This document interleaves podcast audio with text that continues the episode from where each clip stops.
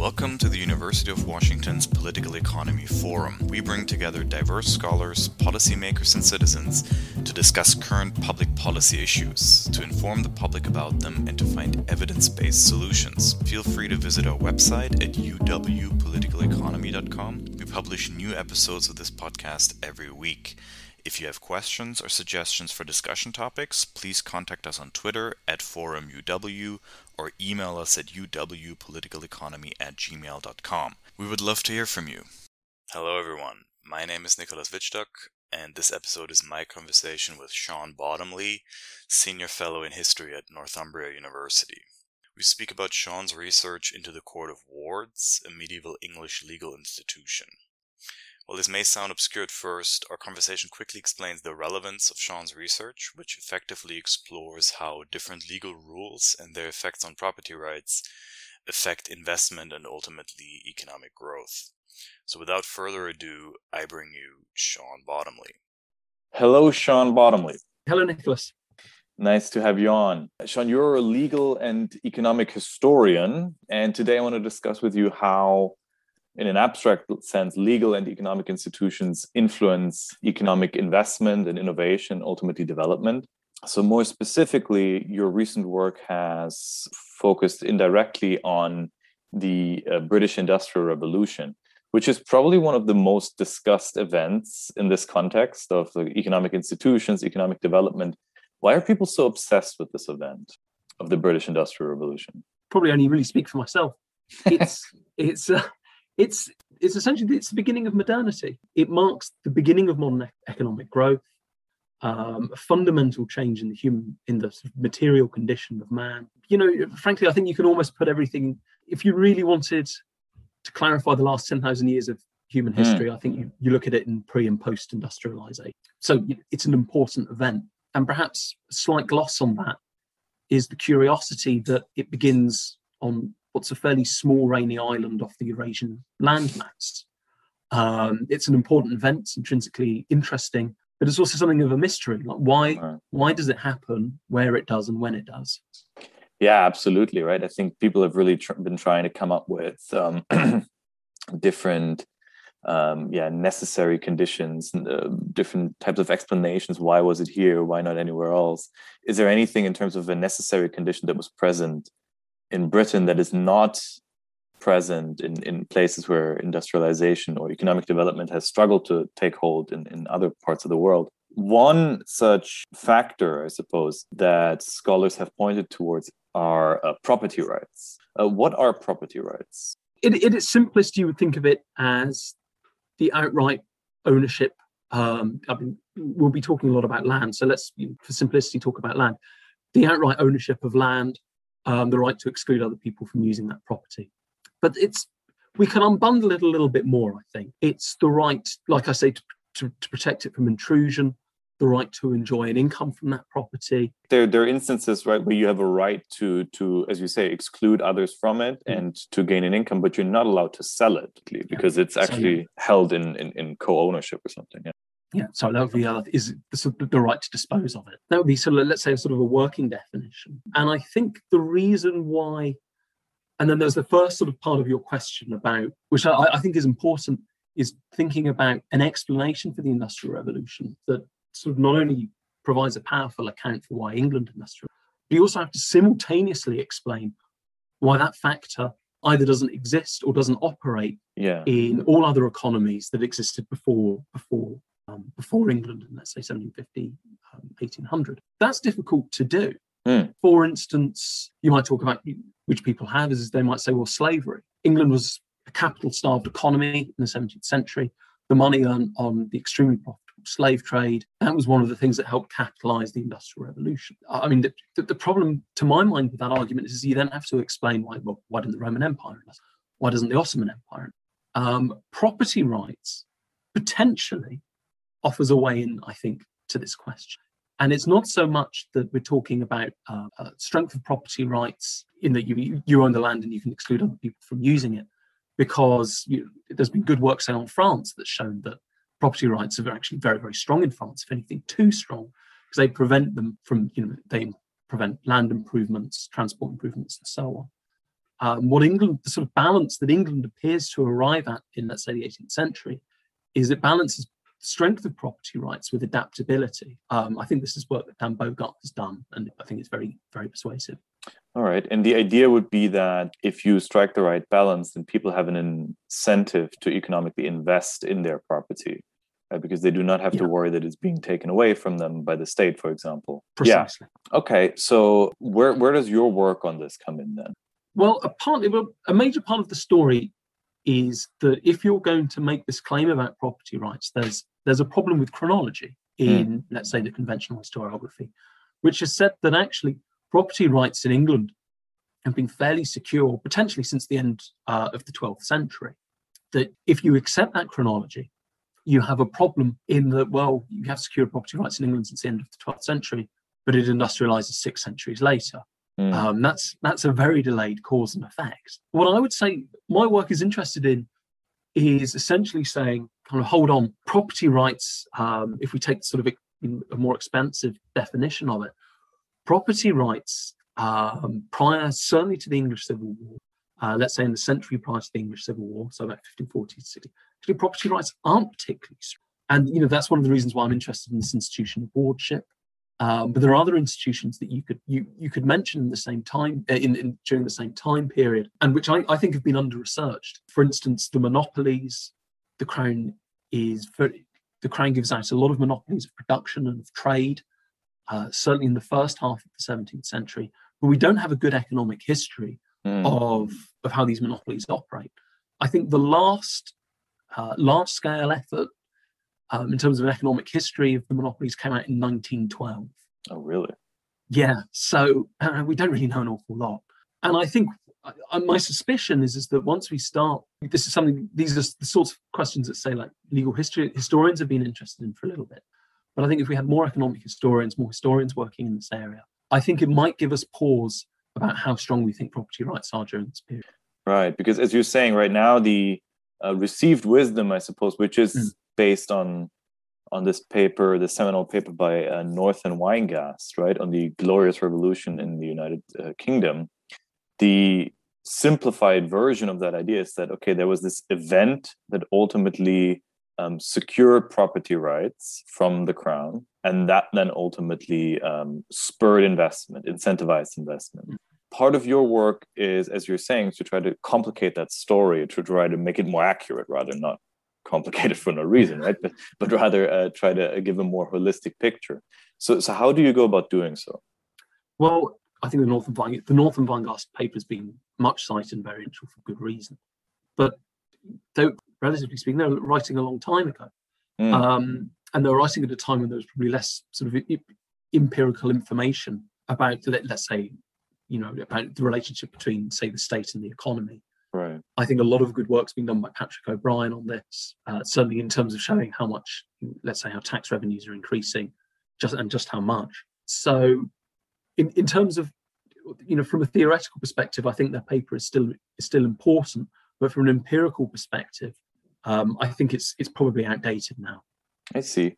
So, so you're adding uh, to the story empirically as well in your um, that, research. That's that that's that's certainly how I conceive of it by looking at one particular institution um, that existed under the Tudors and early Stuarts, we can sort of start to get a sort of a more fine-grained picture about the relationship between the state and the economy. So, like I say, you know, when I talk about Court of Wards, you know, we talk about property rights, um, but I, perhaps I shouldn't complicate things too quickly, um, too soon. But there's a, there's a, there's another issue at play here, uh, which I think wardship is a very good illustration of and that is that the late Tudor state, the early Stuart state, is exceptionally corrupt and decrepit. Mm. Um, the revenues that the crown could be raising through, let's say, things like wardship, through things like monopolies, could potentially be enormous. And yet the English Civil War essentially breaks out because Charles can't pay for an army to stop an invasion from Scotland. So the fiscal tools are potentially there for the crown to raise finances, but it's, it's, it's simply incapable you can compare that situation with England in the 18th century, where it's essentially able to fund fund its way to global preeminence. So I, I think that we've spoken a lot about property rights. we've still not finished that conversation, but um, I think there are really two key issues here: the capacity of the English state to raise revenues, and and the, the effects it has on property rights in its efforts to raise cap, in its efforts to raise tax. Right. So you're particularly interested in the time before uh, the Glorious Revolution in the United yes. Kingdom. Um, could you give our listeners a um, idea of how exactly did the political system work at the time? Um, what exactly was the legal system that was operating, and how did the did the economy look like? Um, just to sort of give a rough overview of like what what was this um, country like, right, or this kingdom like at the time? Um, so, in, in, terms of the economy, it is still essentially agrarian. Off the top of my head, I think in about the year 1500, you still had 80% of adult males working in agriculture. Outside of London, which in European terms is, is becoming a large city, but outside of London, I think the next largest town is Norwich, which has about 20, 25,000 people in. So outside of London, you're talking about what is essentially an extremely agrarian economy, still very rural. If you don't live in London, you basically live in a village or a small market town. Mm-hmm. In terms of the legal system, it's different from Europe in that you don't. It's not. It's not Roman civil law. Um, it's primarily common law, which is essentially a court slash judge based um, accrual of decisions in court cases, which informs subsequent court cases. Some people might cringe at that, but you know, in one sentence, I'd say that's common law. But it's not entirely that simple because you also have a system of equity law, which is much more free formed. And there is, say, at the beginning of the 17th century, a conflict between equity and common law. I should also say that it, in trying to just simply describe something in England at this time, often defies common sense. Uh, so, um, so yeah, so that, that is, as briefly as I could, if I was to say in a nutshell, it, it, it's not Roman civil law, which is what you get in the rest of Europe. Um, and in terms of the political system, so you have, of course, the apex political system, you have the crown and the crown's privy council. Most executive policy, in fact, I think essentially all executive policy is executed via the crown and through the privy council. Um, the legislature uh, is part of, of course, is parliament. That can some, you know, that is sometimes called, let's say, in a consultative role, and also the, on the understanding that it might also be voting taxes um, which to fund the crown. And the fiscal system, the ideal was is that the, the crown would live on its own, i.e., that it would be able to, to essentially fund itself through ancient revenues, you know, for instance, through the crown lands. Uh, but that's increasingly impossible. And that that sort of ideal is never really lost. The crown comes into frequent conflict with parliament over trying to raise revenues. And you know, I think Conrad Russell, who's an historian of the Civil War, um, I think if I might sort of recklessly characterize what he's done, uh, that would be to say that essentially that that fiscal, let's say, ineptitude of the English crown is one of the prime causes of the Civil War. Right. And what are the main expenses of the crown at the time? I mean, the, the navy, obviously, uh, the royal household as well. But we don't. It, it's a good question actually, because if you look at the, the sort of the fiscal records of the period, uh, there's a you know we have, thanks to O'Brien, we have a very clear idea of all the income. We don't always have a clear idea on what the outgoings are. um, one of the great th- one of the great things about the Court of Wards is I think it's unique in that it's a revenue raising institution where you can also see where the money's going out, mm. and it's to modernize. It's you're almost pulling your hair out um, because a lot of the money goes out to pensions and annuities, essentially to pay off royal favourites. I mean, one spin on it you might say is, is that the money is essentially being used to buy the loyalty of the political nation. And in the sort of conventional history of the period, um, the interpretation is that this is something which Elizabeth does very, very well in terms of the distribution of royal patronage, royal monies. Elizabeth does an exceptionally does an exceptional job at this, but her successors, James and Charles, they're much looser with the purse strings, and rather than there being a sort of a more equitable distribution, um, it goes far more to royal favourites. Um, and that this is one of this is one of the reasons why why you know essentially the civil war breaks out because he doesn't have the loyalty of the political nation. So as we alluded to earlier, you're studying the court of wards and liveries in this period. So expand real quick. First of all, how did you um, choose this specific court, and w- what exactly is the history of this court? Um, h- how I ended up, I honestly, I don't think I could give you, I don't give you a good answer. That there have definitely been times uh, because there's, there's, so much material. Um, right, I'm I'm probably gonna I'll be lucky to look at the tip of the iceberg. There are times when I think, why on earth did I start doing this? um, and actually, just a small thing. Um, the records of the Court of Wards, uh, after the court was abolished, they were briefly held in a fish yard mm-hmm. in Westminster. So some of them, the, the, the, stuff is very, your hands will come out black. Wow. Um, so uh, they're not always nice records to work with. But in terms of its origins, it's it's essentially medieval. And if anything, is an institution that's even more important in the medieval period. If you look at Magna Carta, uh, third, fourth, fifth, and sixth clauses all relate to the functioning of wardship um, in 1215, at the beginning of the 13th century. So, in terms of its importance, it's uh, in the medieval period, uh, it's considerable. And what it is is is it, in this period, if you if you hold land, if, if freehold land, you don't have a load of your rights over. You hold it of a feudal overlord, specifically the crown. Um, and you, hold it of certain tenures. One of these tenures might be socage, and you know that essentially imposes virtually no burden on you. So if you hold socage land of the crown, you might have to pay a small minimum rent, but that's it. Conversely, if you hold land of knight service, in theory, that obligates you, as, as the name would suggest, that obligates you to undertake knight service. Mm.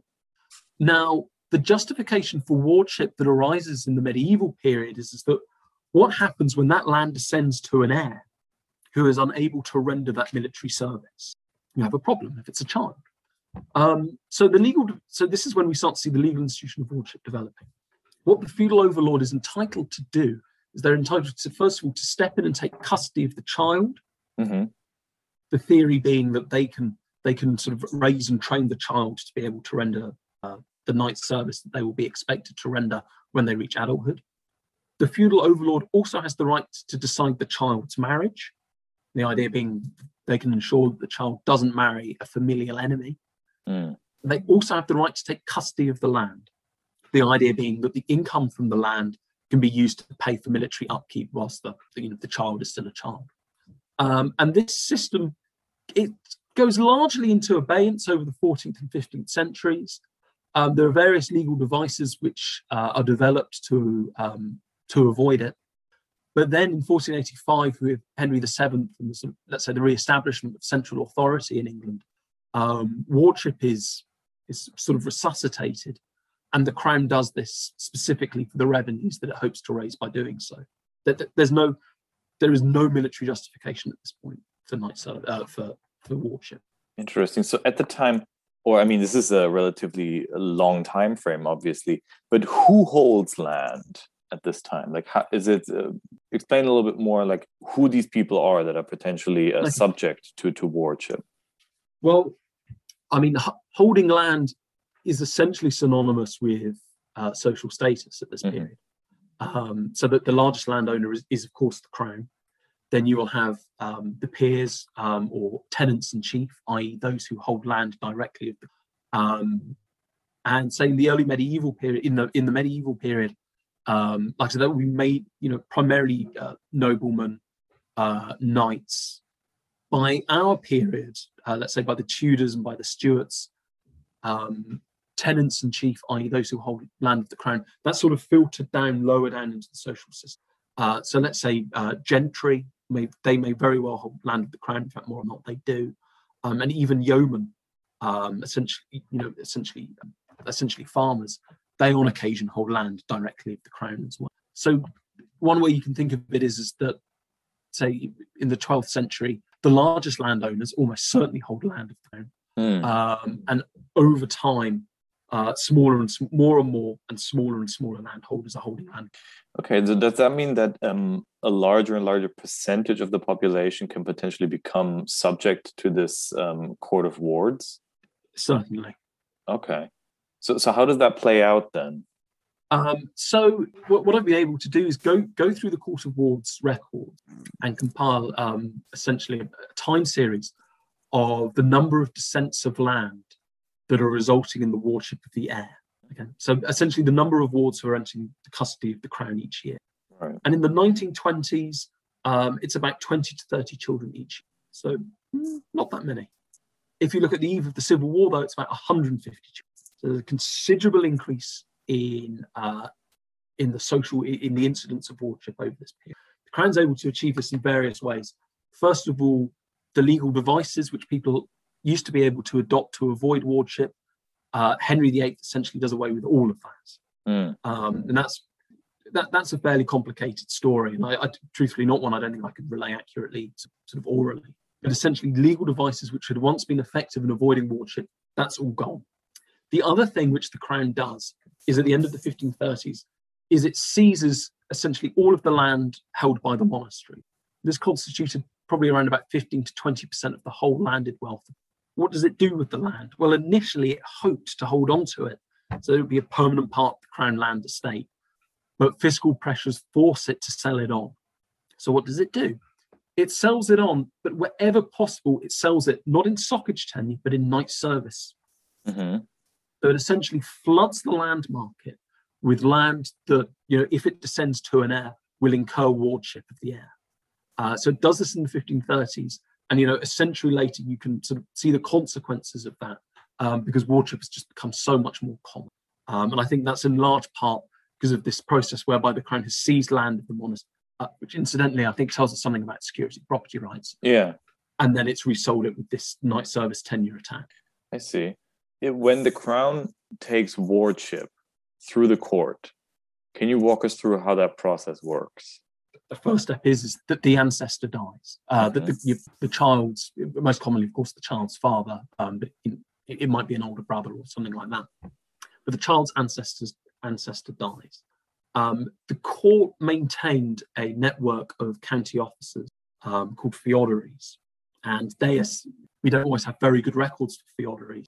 It, it, seems fairly clear that you know that they essentially kept tabs on everyone in the county who held um, land of the crown, um, and if one of them died, that would be very difficult to conceal. Of course, they would be in a position basically to find out whether or not the heir is of age. After that, they would in fairly quick order, they would be held what was called an inquisition post-mortem. Um, this wasn't normally now we have a post-mortem to, to, work out the causes of death. That is emphatically not what a post-mortem is in this period. Rather, the post-mortem is intended to, you know, to identify who the ancestor is, who the land has descended to, by what tenure the land is held, um, and what its value is. Mm. And you can infer from those questions that this was the post-mortem was essentially designed for the crown to enforce its feudal rights, i.e., its rights to wardship. And then after that, you know, it, it kind of it, it, it, depends really. Sometimes um, courts officers would take cust- would take physical custody of the child almost instantly. They would start collecting rents on the land as well. Um, in other instances, if the child was very very young, then they'd be left with the family. And then the next step really is essentially is for, is for the negotiation process for the crown to decide who they're going to sell the child and their lands onto. Mm. Sometimes, if the family is lucky, they're able to buy it back, and this proportion changes. So, under Elizabeth, um, it's about a quarter of the time the family is able to buy the ward back and and the land as well. But of course, if the child, if it's a quarter of the time and three quarters of the time, it's going to a third party. That proportion increases so that under the Stuarts, it's about half of the time. So yeah, that was essentially the next step of the process to decide who the crown was going to sell the child onto. And then, of course, the child would either be returned to their family um, if they'd ever left, or they'd be delivered onto the third party. So you can see what's rather sad to our eyes is um, is you can see the injunctions that are being issued by the court, and a lot of them are related to orders to the family to relinquish the child to whoever mm. it's been sold on to. Yeah, that, that is really quite crazy. Um, was that considered or, or do scholars generally consider this a form of uh, serfdom or, or how is this categorized usually? Well to modernize it's abhorrent you sort of you, you, don't want to judge the past on your terms you need to judge it on by its own. All right okay so we, we can do that in the case of wardship um, and there's sort of two forms of evidence that enable us to say actually wardship was abhorrent to contemporaries as well first of all uh, foreign observers um, they, of course, because they have Roman civil law, they don't have a system of wardship. Um, it really is only in England, Scotland, and Ireland that wardship exists. Uh, and foreign observers are just appalled by it. Um, you can, I mean, for instance, you can look at the letters that Venetian ambassadors write back home.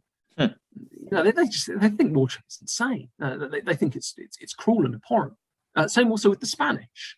Um, when they were preparing the Armada for the invasion of England, they also prepared um, you know, what was going to be their agenda of domestic policy uh, when they successfully invaded England. One of the things they wanted to do was abolish wardship um, because they knew it'd be a fairly, you know, fairly low cost, low hanging fruit in terms of security, securing the loyalty of, of the political country, of the political nation. And then, of course, we have what English contemporary. The comparison they always make is to cattle. That wardship is essentially it's, it's like the buying and selling of livestock. I mean, I guess that's somewhat encouraging to hear, I suppose. Uh, but um, you you mentioned um, some statistics concerning the prevalence of this um, of this tool, but how relevant was it for the um, crown in terms of uh, fiscal revenue? So again, there are good records for the for, for, the court in terms of what its income is under Mary and Edward. Uh, so this would be 1547 to 1558.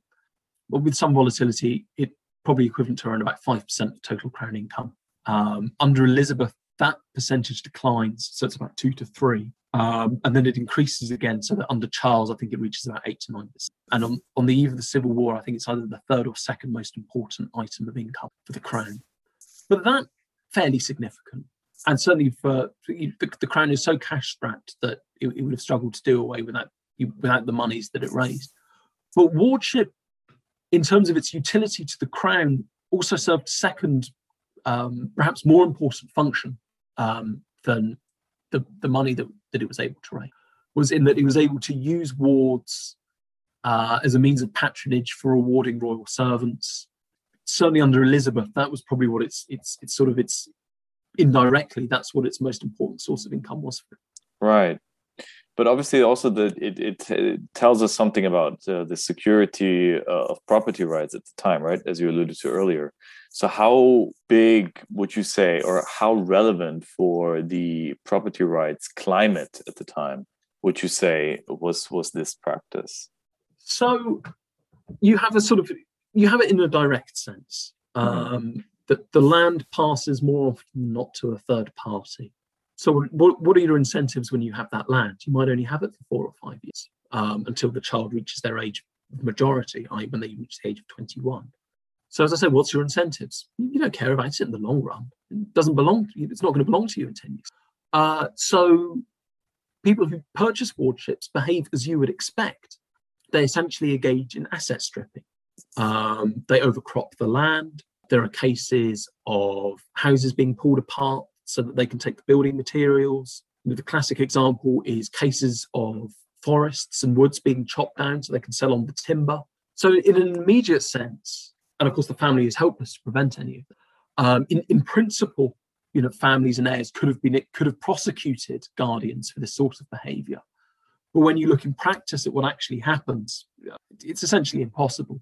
Um, there's a case in Kent where a child comes of age, they prosecute the guardian for chopping down woods valued at about two thousand pounds. Court of Wards agrees with them, so they find the guardian thirteen pounds. Mm. So it's insane. You're you're never going to. Pro- you've just got to suck it up.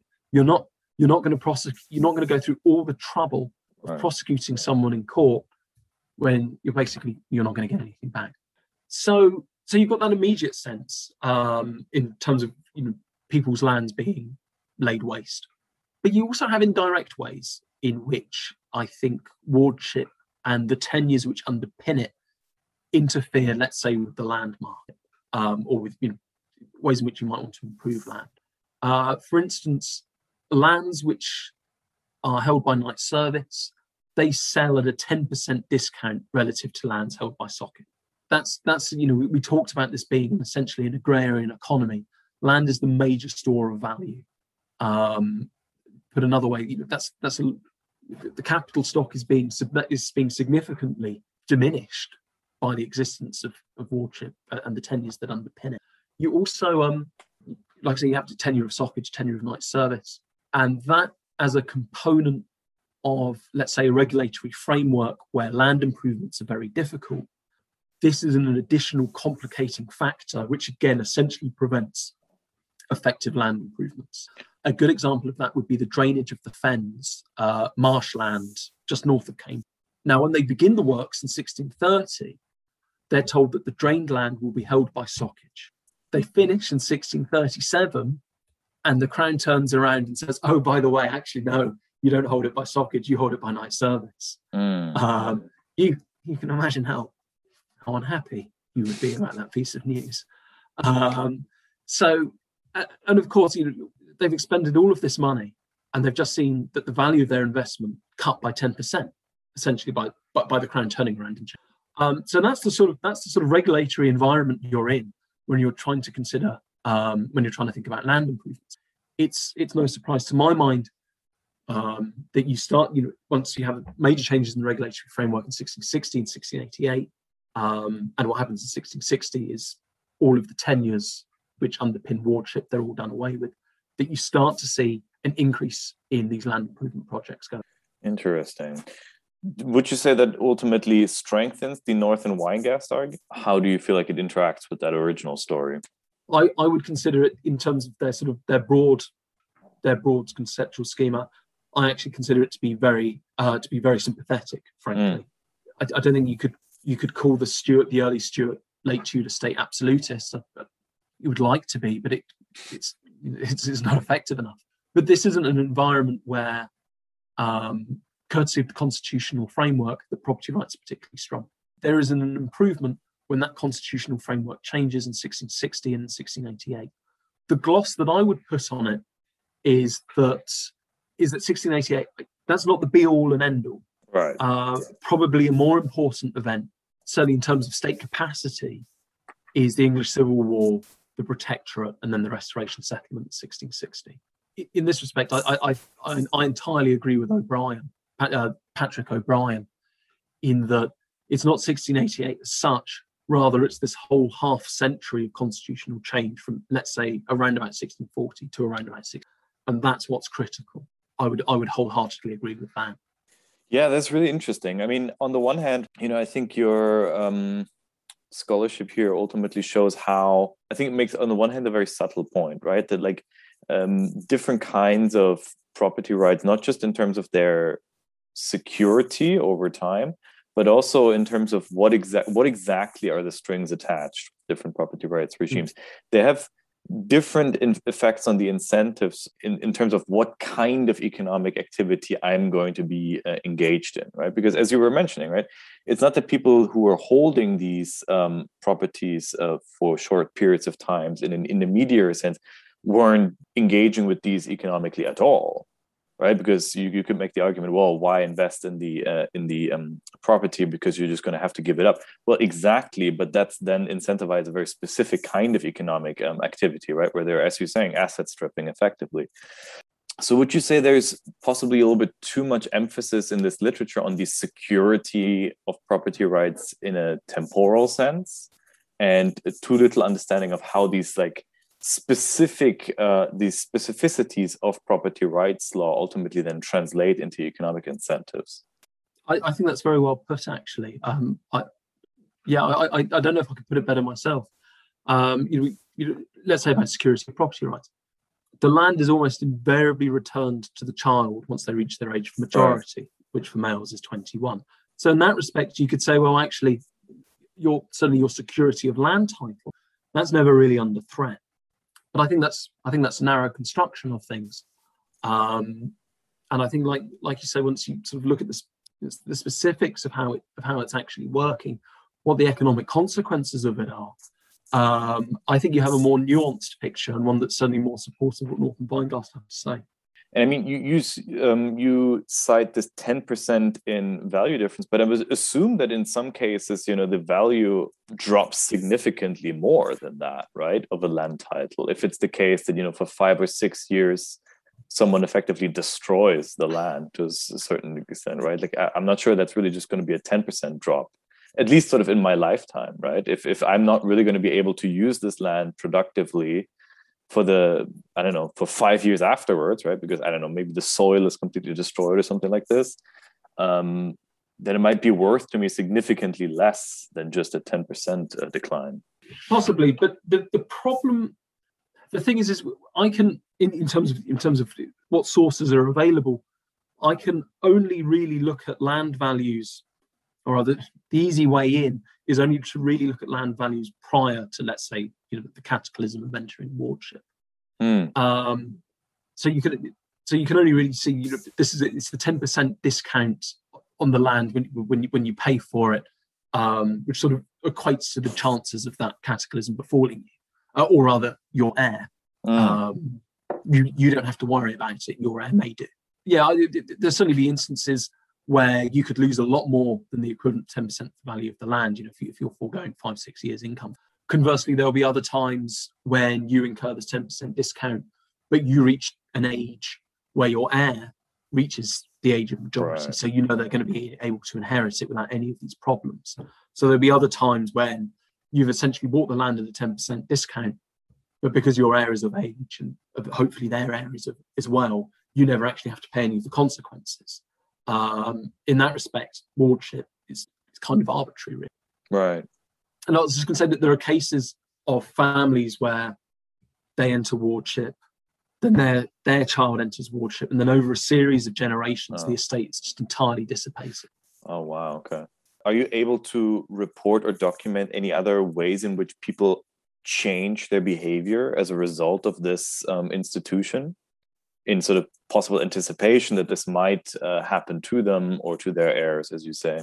One area which, so the short answer is yes, land conveyancing. Um, the buying and selling of land, um, it's been established that the transaction costs involved with buying and selling land is very important in terms of how productively it's how productively it's going to be used. Um, it appears that the complexities of tenure um, significantly increase the costs of conveyancing land in this period. But I say that I've not found a really that's kind of on the to-do list really, and I, I'm not entirely sure how I'm going to do it either. It's all very well sort of collecting contemporary evidence, you know, contemporary comment on it, um, but sort of now sort of dig in a little bit and look at the mechanics of how this is of how this is sort of increasing the costs of transactions. That's proving difficult to do at the moment, I'm simply at a point where I can simply sort of really observe the phenomenon, uh, but I can't measure it. All right, that makes sense. Talking about the fiscal capacity of the industry. Ah, yes, yes. Because wardship, you know, it imposes a tremendous burden on children and their families. And you would imagine that for what, putting it in simplistic terms, for every pound, for every pound monetary burden that it imposes on the family, you would hope that that pound is going to the crown and that it's able to spend it effectively. But wardship, and it would appear with the other instruments um, adopted by the by the by the Tudors and early Stuarts, is horribly inefficient. Mm. It's it's difficult to put numbers on it because it is so corrupt, and so much money is essentially ending up in the pockets of the third parties who buy wardships or in crown officers. Um, I mentioned the feodaries; they're certainly lining their pockets. It's very difficult to say, but you know, because of the nature of it. But certainly, third parties and crown officers are earning multiples of mm. what's of what's going to the crown. Um, and the thing is, is wardship is not unique in this respect. Say, for instance, income from crown lands. Contemporaries thought that for every ten pounds, or rather, for every pound that went to the crown, ten pounds went to other sources. And this is repeated again and again in the sort of fiscal instruments that the crown adopts. It's horribly, it's terribly inefficient. Mm. And Wardship is a very, very good illustration of this because, it, like I say, it could potentially have been extremely remunerative for the, um, and that would have gone some way to allaying some of the political and social costs and economic costs that it imposes. But it, it doesn't. It, it's it's essentially a, a sort of a, a, gross means of wealth redistribution, um, where wealth is drawn from the gentry um, and goes to crown officers. Um, that that's the flow of money here. Um, virtually nothing actually ends up with the crown. Hmm. Interesting. Yeah, and uh, to what extent is this then uh, also related to, as you say later, um, uh, political turmoil? Is that sort of like a major reason for for discontent? Is that just one of, as you say, like just an enormous number of um, inefficiencies and uh, corrupt practices that ultimately channel the, that that kind of instability? Uh, probably, probably the latter. Mm. Um, there's a, I, I'll put it like this: there's a there's a very very rich historiography on the causes of the English Civil War, mm. and you know, I'm an economic historian. It's not that's not really that's definitely not my expertise. Right. Um, but yes, in, in, brief, you know, there's a rebellion in Scotland at the end of the 1630s. The, the crown has no money with which to put it down. Um, it just cannot pay for the instruments of coercion to end this. Um, in an immediate respect, you could say, yeah, the, the, sort of the fiscal decrepitude of the crown uh, means that ultimately it's it's it's it's in, it's incapable of sustaining itself. Sean Bottomley, thank you so much. Thank you very much. I've really enjoyed it. Thank you for listening to the Political Economy Forum podcast. Please feel free to listen to our other episodes on iTunes, SoundCloud, Spotify, or wherever you get your podcasts. You might also like our special podcast on election security, Neither Free Nor Fair, which is hosted by Professor James Long and is also available on all major platforms. Our podcasts are produced by Morgan Wack and myself, Nicolas Wittstock. Our theme music was created by Ted Long. Please feel free to leave a review as we're curious about your feedback and if you have any questions, suggestions, or concerns, please contact uwpoliticaleconomy at gmail.com. We would love to hear from you.